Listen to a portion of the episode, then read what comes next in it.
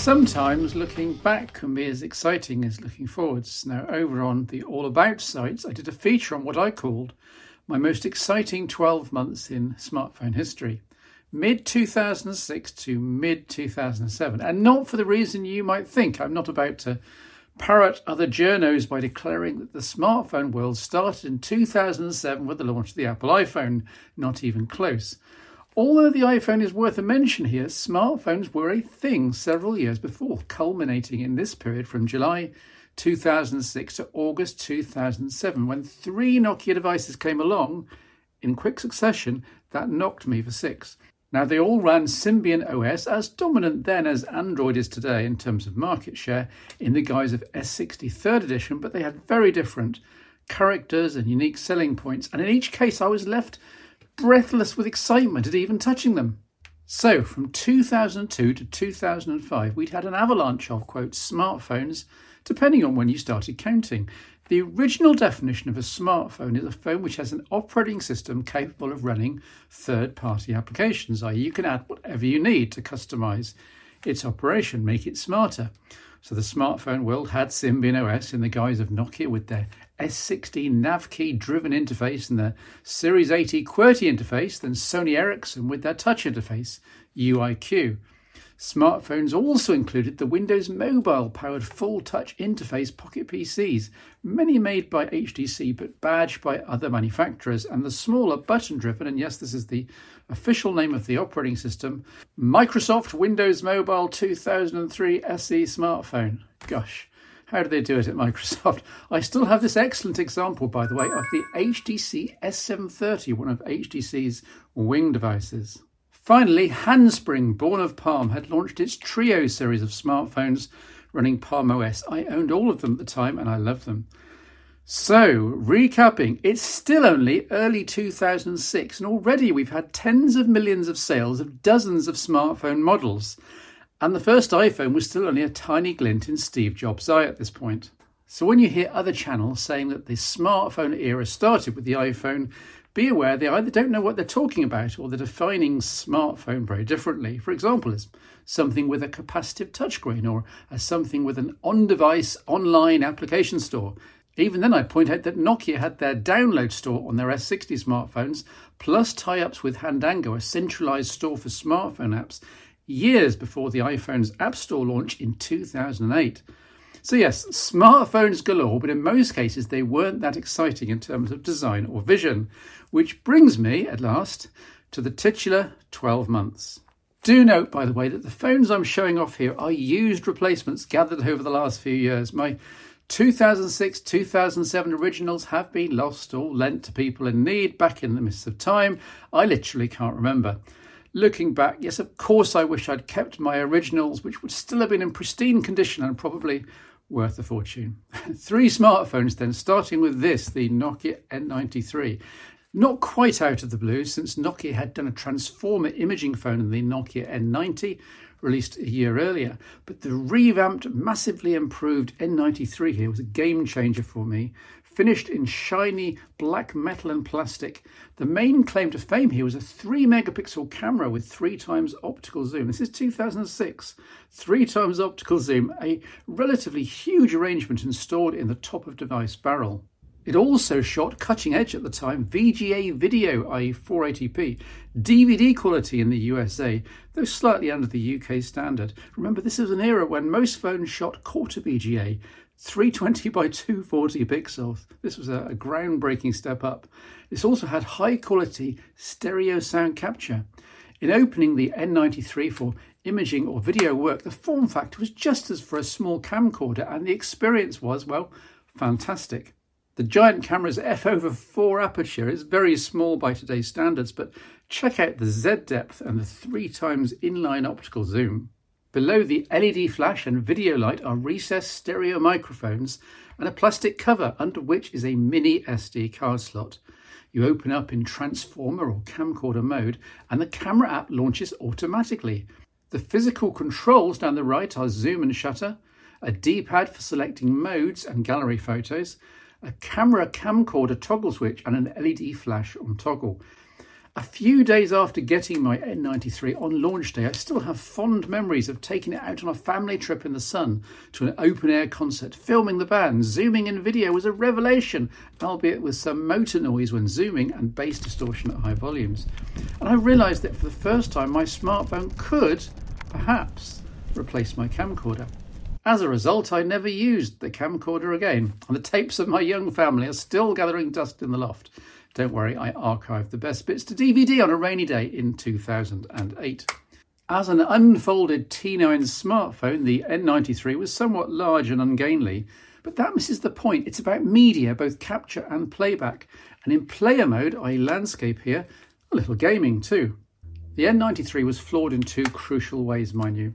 I still loved it, but as with a few other Nokia handsets through the years, the manufacturer cheaped out on RAM, so the N93 booted with only 20 megabytes free, meaning that you'd run out of RAM at the slightest provocation. Not good when you're in the midst of uh, filming a Pink Floyd tribute band, in my case. In my open air concert, I rebooted the phone about five times during the afternoon and also recharged it almost as much from an early power bank because the second flaw was that the bulky zoom camera was also very power hungry. From memory, you got less than an hour's filming on a charge with the initial firmware.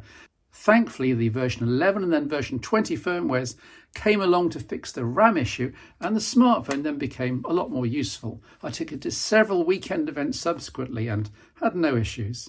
But even in 2021, the N93 impresses as a piece of phone design, a screen that not only folds open but then rotates as well through more than 90 degrees in each direction, an analog optical zoom control. I could forgive all its quirks and flaws because of its sheer ambition. Think of it as the Surface Duo of its day, except focused on camera rather than productivity. Oh, by the way, talking of firmware updates, back in 2006, there was no over the air update process for any smartphone. You had to take your phone to your local service centre. I was on first name terms with my local engineer, trust me. Over the air updates arrived in 2008 or so across the board in the phone world. And also, by the way, Nokia had a go to second version, this the N93i, but it was a disaster for me. The microphones have been moved to point upwards. The screen couldn't be seen in the sun because they changed the technology, and they'd made the battery even smaller. Now, I call all of this a downgrade, however shiny and silver it might be. Another story for another time, I think.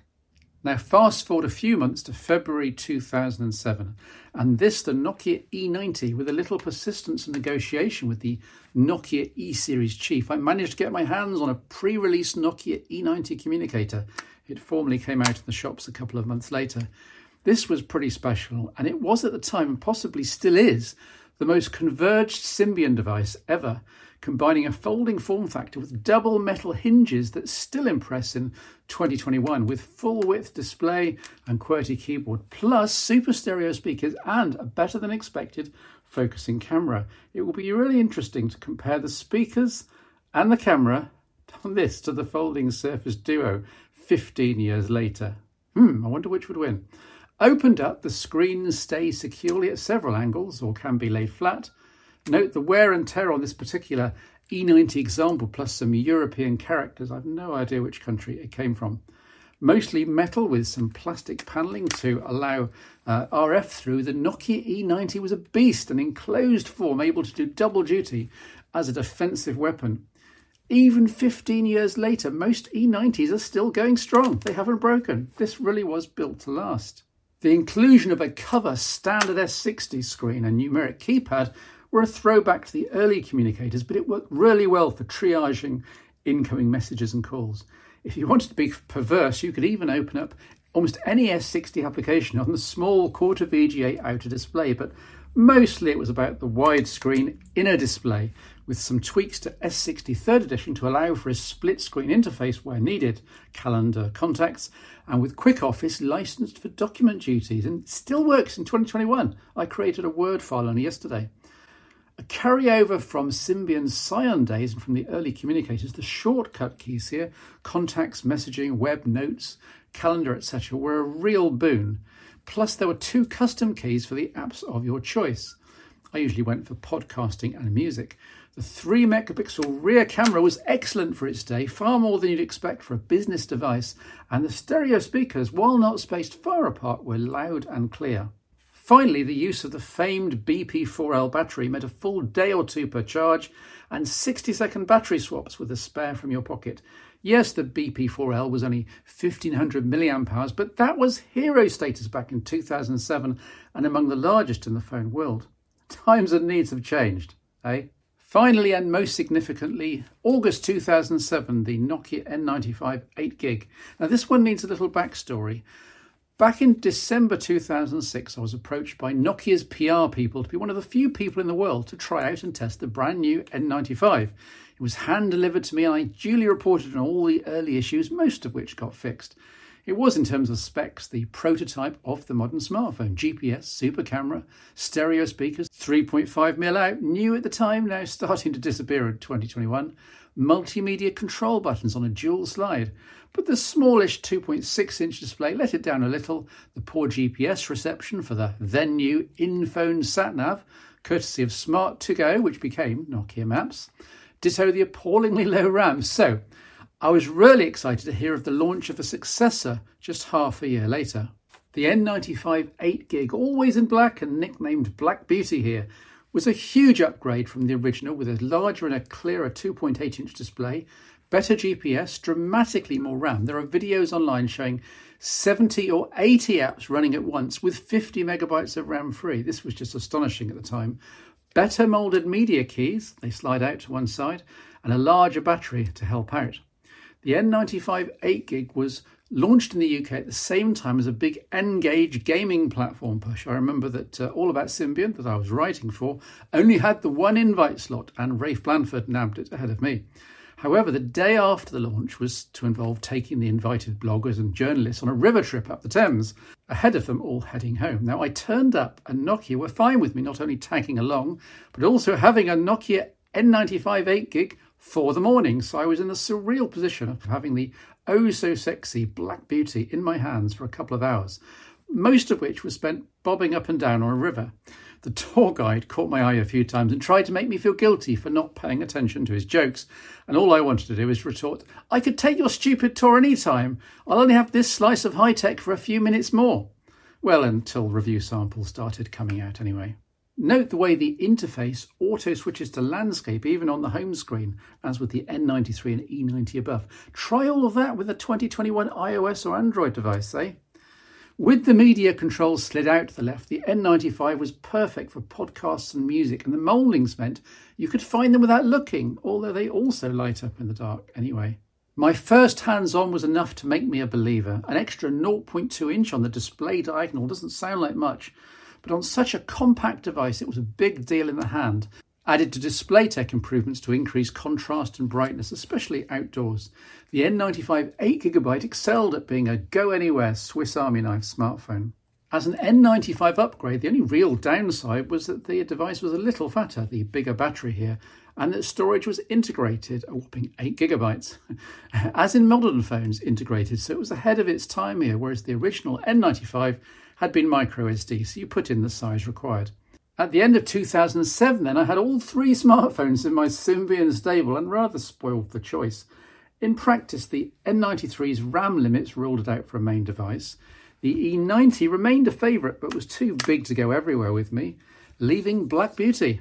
An utterly exciting 12 months for a phone geek then, especially one with an interest in Symbian OS. Yes, I had a Treo on the side. Yes, I had some of the Windows Mobile 6 powered phones on test for my fledgling phone show, which started in January 2006. And well, you're still watching 15 years later. But it was these three devices that really got my tech juices flowing. Was it partly that I was using this tech ahead of almost anyone else in the world? Possibly. But I maintain that the N93, the E90, and the N95 8GB in particular, they were something special in terms of design.